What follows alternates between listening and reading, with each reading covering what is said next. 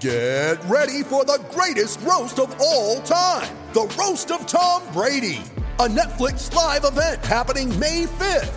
Hosted by Kevin Hart, the seven time world champion gets his cleats held to the fire by famous friends and frenemies on an unforgettable night where everything is fair game. Tune in on May 5th at 5 p.m. Pacific time for the Roast of Tom Brady, live only on Netflix. Welcome to episode 82 of District of Conservation. This is your host, Gabriella Hoffman. Pardon the absence last week. I had a lot on my plate as it related to client work and adjusting to my new writing home, which is where you can find a lot of my conservation based writing, and that is townhall.com, which is one of the leading conservative news outlets out there. And for those of you who don't know, I actually used to write for them casually in the past, but recently came on in a more formal capacity as a freelance columnist with them. So I've written about four columns with them so far. I've talked a lot about firearms and, and other different niche topics, but my upcoming column this Friday is going to be centered on why more people are picking up hunting under this pandemic. So you're going to definitely want to look out for that. I speak to a lot of experts. I spoke to a few people at different wildlife agencies, TV programs, social media influencers that are serious, and, and others to get insight as to why that is happening. But that's kind of what has been keeping me busy recently. But for today's interview, I wanted to bring my dad back on again because the first time I brought him, it was a great episode, but we had audio issues on his end. I still haven't figured out how to configure my two microphones because I have an Audio Technica, which I use to record this. Then I have another one, and I feel like I made the wrong type of investment for that. So I may get a second Audio Technica. The second time, you could hear my dad well and not me.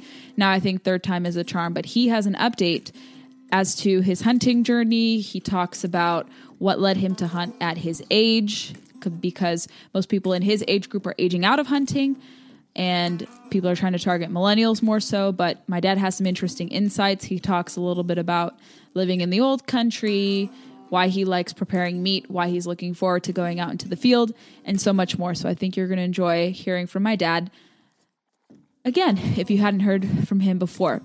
So here is an update from my dad. Dad, thank you so much for coming back on the podcast to share your announcement. Are you excited to share it with my listeners? Absolutely. All right, so what did you do recently? Well, finally, I found some time, thanks to COVID 19. Just kidding. Found some time to complete the Young Hunters course. So I did it, and it actually was very entertaining and a lot of knowledge pass on to people who actually want to do it. It gives you a lot of tips on safety and how to handle guns and what kind of guns and and you know and the whole kind of safety issues with stands and and uh, clothing during the hunting and so it was very interesting and it's actually very helpful. So I'm happy and ready to go. Excellent. So you took the International Hunter Education Association course, the online course, yes? Yes. Obviously, because you can't Absolutely. take it in person. No. And what did you like about that compared to like a traditional setting of learning? I mean, you still have to go to the field, and we're going to do that this fall. But well, you know, it, it actually that whole website is very nice, and we have visual and, and audio questions and video, and and explains everything in a simple matter, so any person can understand. And we have quizzes, and at the end, the chapter number eleven, it's a big kind of a test, and they give you a whole reviews and teaches you how to notice what's wrong, what's not, and ask questions about that. And at the end of a whole big eleven chapter, you have a quiz and you know and you have to pass certain amount of percentage in each chapter and if you don't for some reason you can take it again and you know usually the second time you pass so i probably had what three i kind of couldn't do well i mean i was like 90% i think and i retook it and was fine so it's actually kind of gives you a lot of knowledge and helps you to figure out what to do, at least theoretically. I actually was hunting 40 years ago in November yeah, I wanted of you to explain that 1980. to refresh my listeners on Yeah, so who missed the two past episodes with you. Yeah, I um, I went to visit my future brother-in-law in 1980. I think it was right before that. It was Halloween night, 31 of October 1980, and he lived in that very beautiful Lithuanian area called Neringa, which is like a peninsula which connects. Um, um, they call it now Kaliningrad, but actually it used to be a capital of East Prussia called Königsberg. So half of that peninsula belongs to Soviet Union and half of it belongs to Lithuania. It's a beautiful thing. I think it's about uh, I think it's about maybe maximum 80 miles, maybe maybe less. And it used to be a fishing village out there. And there are some people who fish commercially still. I think the population of Lithuanian part is about two and a half thousand people. And during the summer and when it's nice, people go vacationing there. Because on one side of pen- that peninsula you can go and fish in that um, they call it uh, uh, harbor, Kurshuk harbor, and, and I was on the right side when you go there, it's Baltic Sea, so you can have the best of both worlds. And actually, used to be like just like a sandbar, sandbar, and some very famous Lithuanian, I think he was a Lutheran monk or priest. He actually had an idea to plant um, like pine trees, and they took off, and that's why it's the whole thing exists to keep the sandbar alive. And I, I forgot his last name. I think he has like some kind of a German last name. But anyway, was it good environment for animals? Oh, it's, it's actually it's a national park. Right. I remember you told me this. Yeah, it's a national park. But explain we have, to my listeners. We have a lot of wild hogs, uh, especially recently. You can they like go when it's like not enough food. They go and beg food from people who live there. And we have we have moose there, and we have a lot of deer and rabbits, and pretty much I, I don't know about the wolves, but maybe foxes. So it's a beautiful place, and you know a lot of mushroom and uh, good mushroom, and and a lot of berries, blueberries and strawberries. Well, strawberries just a gorgeous place. Summertime, it's the best place vacation in Lithuania. Plus, we had a camp, I think, for like wood carving artists for a few years in a row. I'm not sure because I left almost 35 years ago. and it happened before I left. So they had very talented Lithuanian wood carvers who created, like we call that place, Witch Mountain, and it's a beautiful collection of uh, Norse and Lithuanian pagan fairy tales. Uh, about dragons and dwarfs, and they made they built benches. You can go online and check it out. Neringa's Witch Mountain. You took us there. yeah, we, we, have pictures. Twenty years and, ago. and videos, I guess, somewhere. So it's a beautiful place, and we have dragons and, and devils and storytellers. It's a beautiful place to vacation. So, you know, we went hunting, even though it was a national park, because my brother in law at the time was the chief of police there. So we went hunting. Him, uh, his uh, subordinate was a big guy. His name was Polinaras, very famous guy, actually. We made a documentary about him. The guy's son and me and we went hunting. And the first night, I think they harvested a hare.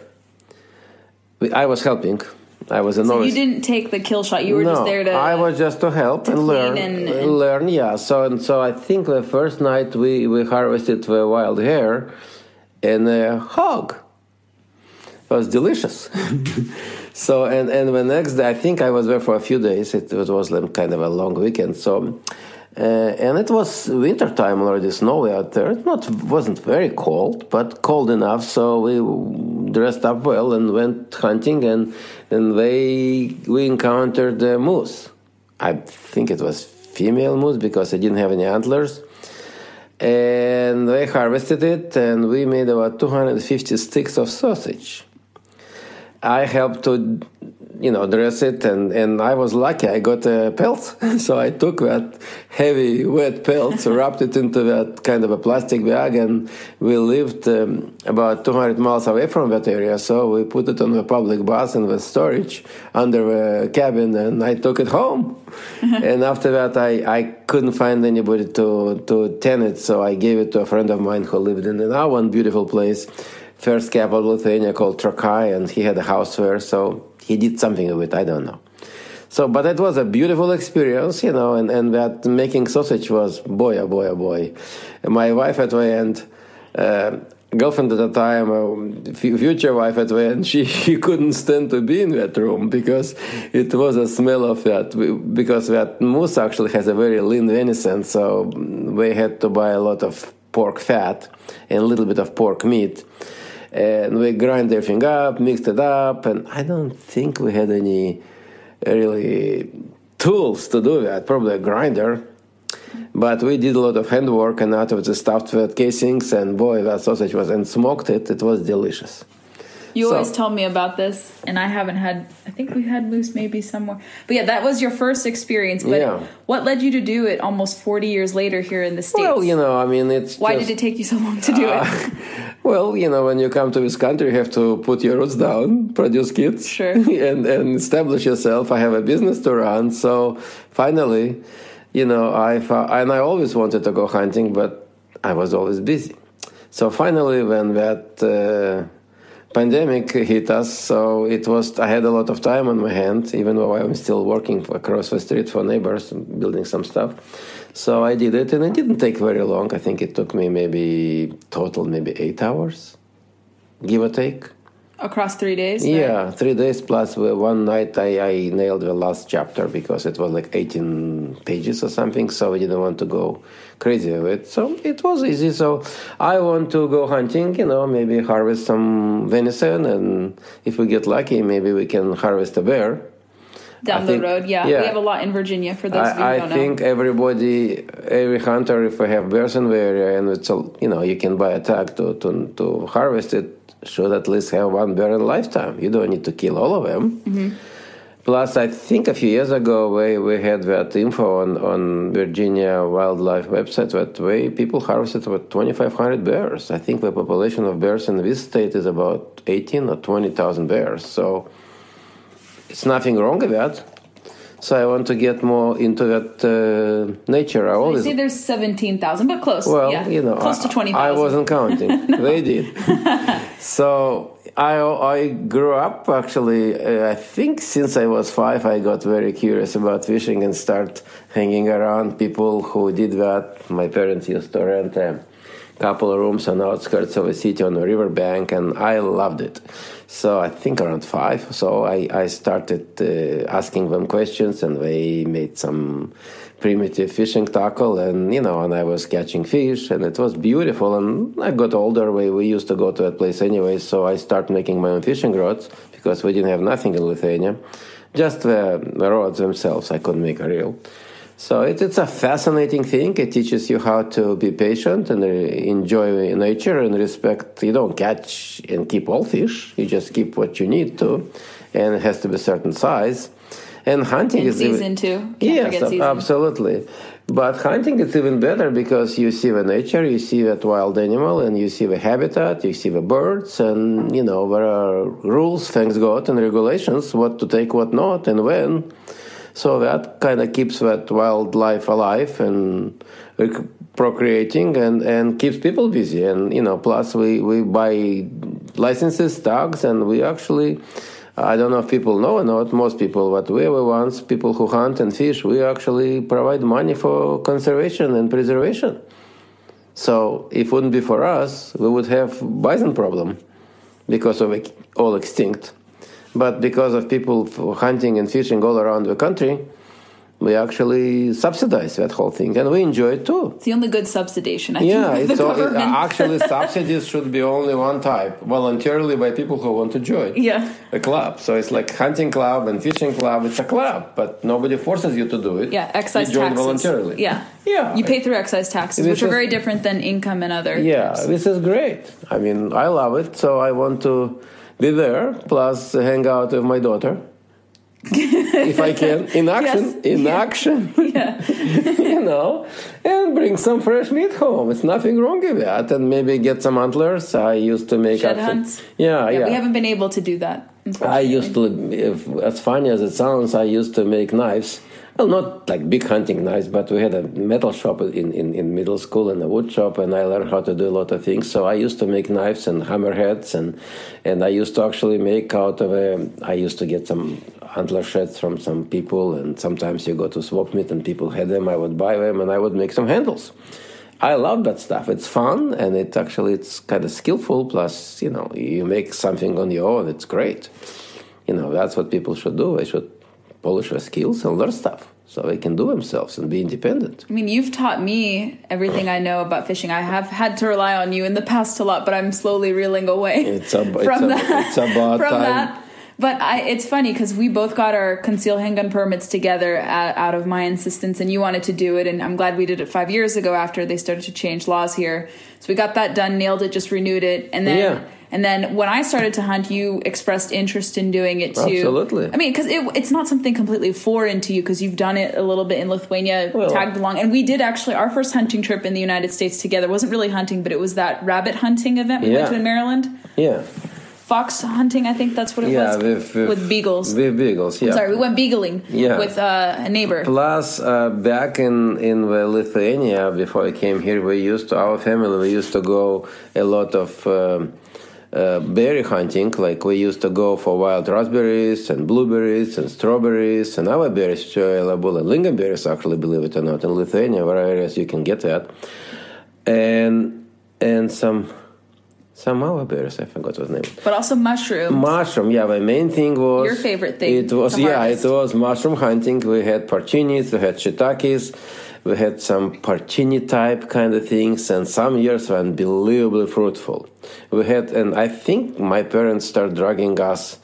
I remember myself about five, six when we started. All three of us, my two siblings, we, and my mom and dad, we used to go and we used to take a train because we didn't have a car. Or, or my mom's work, we used to provide three trucks and we would pack like trucks of covers, huge trucks, and or sometimes buses, and and and we would pack probably hundred people, and we will go to certain areas, and we knew our mushrooms, and we had a blast because everybody would have a potluck lunch, and you know you interact, you see the nature. Sometimes you would see some deer and and some maybe foxes and hawks. So it was beautiful. That's how I got into that because.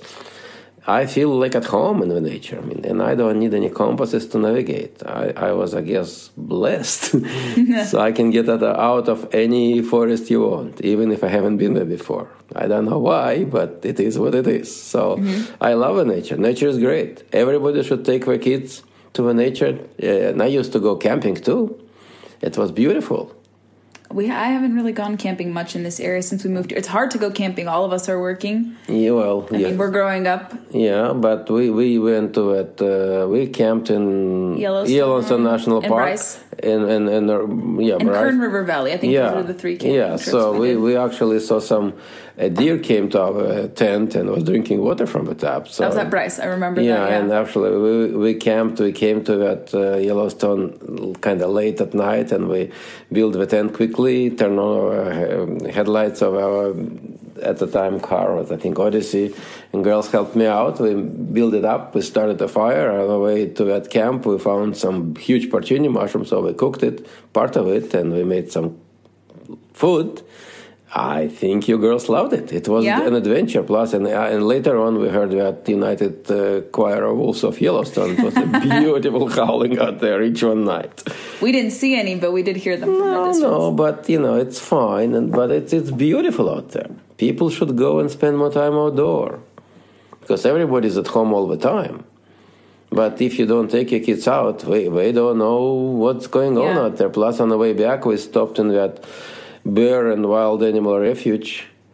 Yellowstone Bear World Yeah, in yeah. Rexburg, Idaho. Yeah, in Idaho, and and also I wanted my daughters to see how that uh, wheat grows and potatoes grow. So we stopped by a few fields, and I showed them what it is. So everybody should know, potato doesn't come from the supermarket; it winds up there, and bread doesn't. That grain doesn't grow in the bakery; it gets there. So it's important to know what's surrounding you and, and have a reality touch with nature so you know and you appreciate it more. So you don't pollute you don't trash you kind of preserve the area of habitat of yours. So mm-hmm. that's where i stand. Mm-hmm. So at your age, I mean, you're over 65, which is not the target demographic people are trying to target in the outdoor industry. They're really going for people my age, but you know, as baby boomers like yourself age out, what do you have in in terms of encouragement for people who may be your age and, and advice for them if they want to go hunting too? Because it doesn't matter what age you should be. It has nothing to do with age. By the way, if somebody is kind of afraid to, to harvest animals, they can pass that, uh, you know, beginner's exam, get a license, and if you don't want to do anything, just go hang out, see how it works. Plus, for a lot of people who are afraid of guns because they don't know how it works, right? They don't know what guns all about and you know they could learn safety and it would prevent some misunderstandings and false premises of all that uh, arm business. Because you know nobody makes uh, arms to like especially hunting uh, you know rifles are not for killing people. It's for unless, hunting. unless you listen to former vice president yeah. joe biden yeah. shooting shotguns you know, through doors. this guy is definitely a hunting jewel he's not a friend to the to our we kind. don't know. Nobody. I, I, I think I don't want to get. You don't want to listen to too, his advice. Too deep into uh, his hunting boots, but I, I, think he lives in a different forest. Yes, we'll leave it at that. Yes. But back back to that. But um, I, I think most people are trying to get younger people like me to go hunting. I guess I'm the intended people my age are the intended target. But I think everyone, eh, people who are a little younger than you, people who are my age, even younger, uh, there's a benefit and, and we see people learning how to go hunting and you've heard the reports. I've told you yeah. some stuff that people are buying more hunting licenses. I've spoken to a few wildlife agencies about this and they've confirmed that too that people of all different ages are starting to do that because they're worried about meat shortages. They're worried about not being able to uh, go outside and, and going outside allows them to relieve stress and social distance and do all these measures. Being outdoors you already inherently know how to do that. I think it'll actually that whole hunting with your children and grandchildren actually and fishing too would actually uh, make the family ties stronger. Because what i noticed uh, that uh, link between the grandparents and parents grandchildren and, and, grandparents kind of broken, and I think it's on purpose. So when when people don't see their grandparents, they don't want to see them, and they look on them down, especially if they're military or something, and it's very strange phenomena.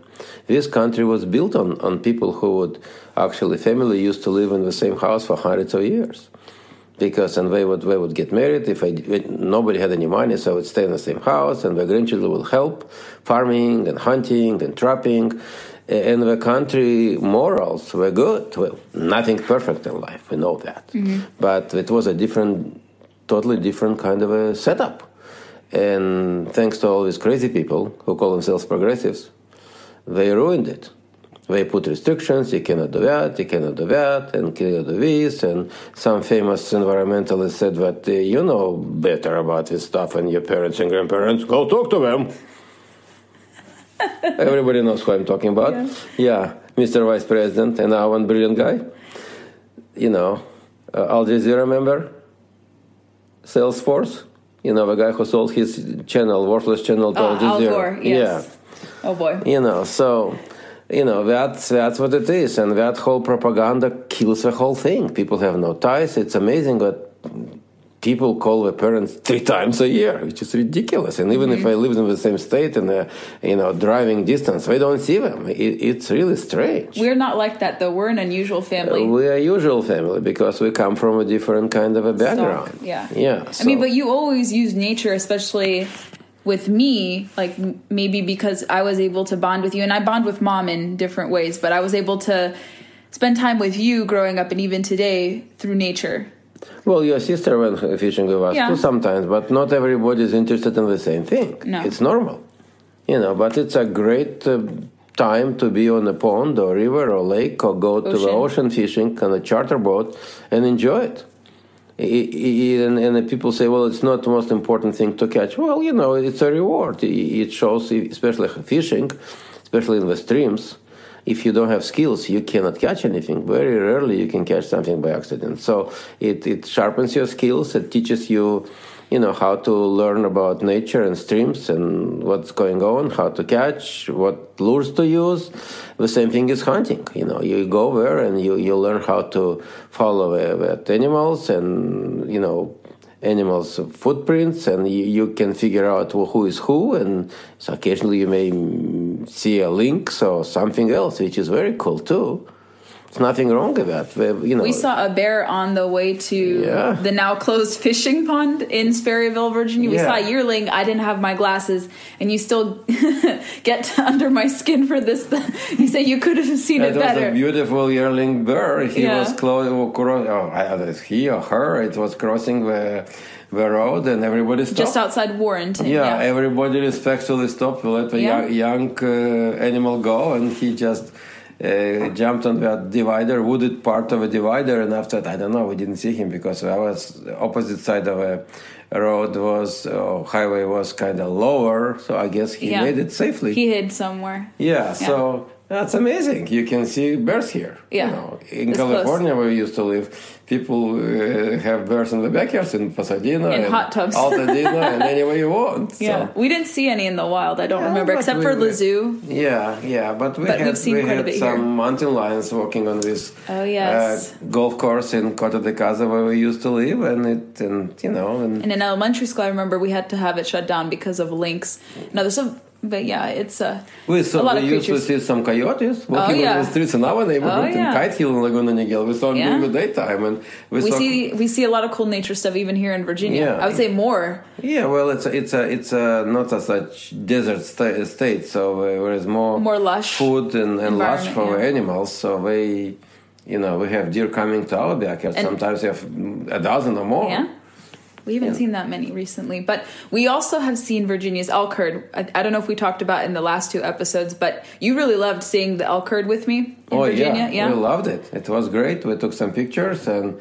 Uh, you did some interviewing and riding around with that uh, retired veterinarian in that yeah, ATV. So, and I used my God-given skills to help to build some. You were like the lead contractor Obser- for the well, I was a I was a regular carpenter. so I didn't want to stick out, so I had some, all, a lot of my cordless tools in my truck bed, and and we had young people and not young people to help, and I mean I love doing it. it we built we built a big kind of a deck platform. It wasn't finished. We put that finish board, and we built some railings sections. It was great. Everybody loved it, and people in that area of South um, West Virginia great. We have the greatest people. We are coal miners and just big-hearted, welcoming people. We loved that thing.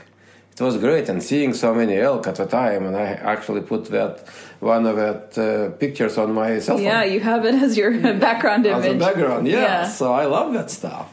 So hopefully, maybe In a few years' time, we yeah, can hunt them. We'll go. We'll go. Maybe we'll go back and maybe hunt them. But if we don't, we don't. It's not uh, all about killing or No, hunting. just to see them. I Just think. it, it's a long time, kind of a trip. It's eight Yeah. hours, give or take. uh, No, stops. it's it's seven, seven or six. whatever it is, but Yeah. it's not like you're going to Chesapeake Bay No, or that's going within an to hour. Mm-hmm. Annapolis. So it's a different type kind of adventure. So you cannot go and come back at the same in the same day. So you have to probably have a A three- weekend. We did that. Yeah, three four days. That was the best. So you can enjoy and relax and see more. They took they told us stories about excellent fishing in the area, but it was like an hour or two away. So you know, maybe next time we'll go bring fishing rods and you know get get to talk to people and maybe we'll take a third fish too because Yeah. this is a great great trout and great carp and different kind of fish. So that would be a double header. Yes. What's on our radar for fishing once we are freed? I think we have less than two weeks now. Well, we don't know. I mean, we can, for people listening, we can technically go fishing, but it's very ambiguous because some county state parks are closed. And one of our favorite places to go fishing, Burke Lake, here in Fairfax County, it's closed until reopening. Well, we'll, wait, and we have an inflatable big boat. but the rest of the state, it should be known, Well, we is will- they reopened some charters. Much of fishing is still accessible, but there's still some challenges We will for see Nova. what we can do as soon as we'll be free again. We're gonna to go maybe to Maryland, trout fishing, or maybe we'll go locally somewhere here. We'll go definitely somewhere because it's my hands are itchy. it's time to go. I mean, usually we, we start early yeah. and enjoy we missed, missed much of the trout season this season Yeah. because this started in right after my birthday in mid March, and Well, we know we know everybody knows what happened. We have somebody to blame, but there is nothing that we can do today. We have to deal with it, get through it, and get back to business. and nature shouldn't be the obstacle. Nature should be the antidote. People should be going outdoors. But Well- what, what species do you think we want to target? Well, we probably will target cobia if we can. We will. Oh, see. Oh, when we go down. Yeah, we go down Chesapeake Bay, maybe Virginia Beach. We'll, we'll maybe Yeah, when we go we'll down get there. some get some flounder. We'll see what, what what's available. Well, we're But- to do some saltwater species targeting later Would be this nice summer. to catch some musky slash pike. I used Yeah, to do it back in old country, so I know how to handle it and other things. You know, and we'll use some outdoor access properties yeah, likely. yeah, we're gonna to go wherever we can as often as we can Mm-hmm. because we need to recharge the batteries, Yeah. So to speak. Yes. and then do we have a planned, hopefully, I mean, we talked about it last time you were on the podcast, but we really do want to go get steelhead in the Lake Erie Well, portion of just- we Pennsylvania through the outdoor access property. Yeah, we just you know we just need to book it. We need to check with the owner, see what's going on, get any information from what we need to Buy to the there. licenses. Yeah, buy the license. That's the easiest thing. Mm-hmm. Money spending is the easiest thing in the world, and and you know drive there. You know, it's a big deal. Maybe we'll bring somebody of us. It depends. But it's definitely it's the shortest play. It's a shortest trip to go steelhead uh, fishing because you know anywhere else you have to go to Washington State, even though we have a place to stay there. It's a bit of a hike But it's a heck of a uh, flight. to get a, a, a purely salmonoid Yeah, fish. yeah, but- this is the closest. Atlantic this salmon, is, this yeah. is good. This is good. So if we go there in, and it, we saw some videos, it's a shallow kind of a river creek. So Beautiful landscape, actually. I think it's any- limestone. I don't know. Limestone is pretty good for trout and steelhead. whatever it is. So you know we're gonna to do what we can to catch some fish and Yeah. hopefully bring some home and maybe smoke it here. Yeah, and we'll try to document it on videos. I think Yep. people have asked me to use my new fancy camera Yep. to do that, so we'll try to record our fishing adventures for Yeah, people. it would be nice. We'll, we'll, we'll. I mean, we can do it if we don't hook uh, fish at the same time. One of us could Worst case, it. I can film and I can have you narrate. We can have it standalone. We'll we'll figure Yeah, it out when we'll we get see. there. But, we'll see. But we have. but I think it would be good to record and just showcase uh, kind of what we do, kind of a behind the scenes look at how we go fishing Yeah, absolutely, and other stuff.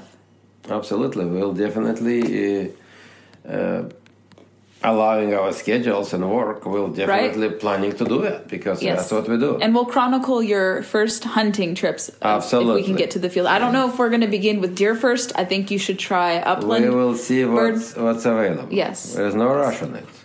Exactly. Now you just ordered a batch of Hi Mountain seasonings, right? Yep.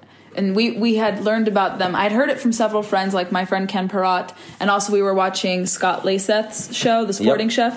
And so you saw it. Yeah. And what are you hoping to make out So of it? Because you, you love meat. Everyone knows you, Yeah, well, you're a meat nothing, eater. no, nothing wrong with loving meat. So No. we're going to, based upon that Scott Leysath's uh, advice, apparently you can make your own beef jerky in your own oven. It's very easy. He has that episode when he tells about talks about that. So we're going to, if you know, if we don't have any venison, so we're going to get some nice piece of uh, beef and If they still have beef. well, we, we'll have beef. It's plenty of beef, and we'll slice it and use that, uh, you know, seasoning. And based upon uh, his advice, we'll do it in that oven. I mean, so it's nothing wrong to try. Plus, you know, we we don't want to buy that uh, dehydrator no. because it's not worth it.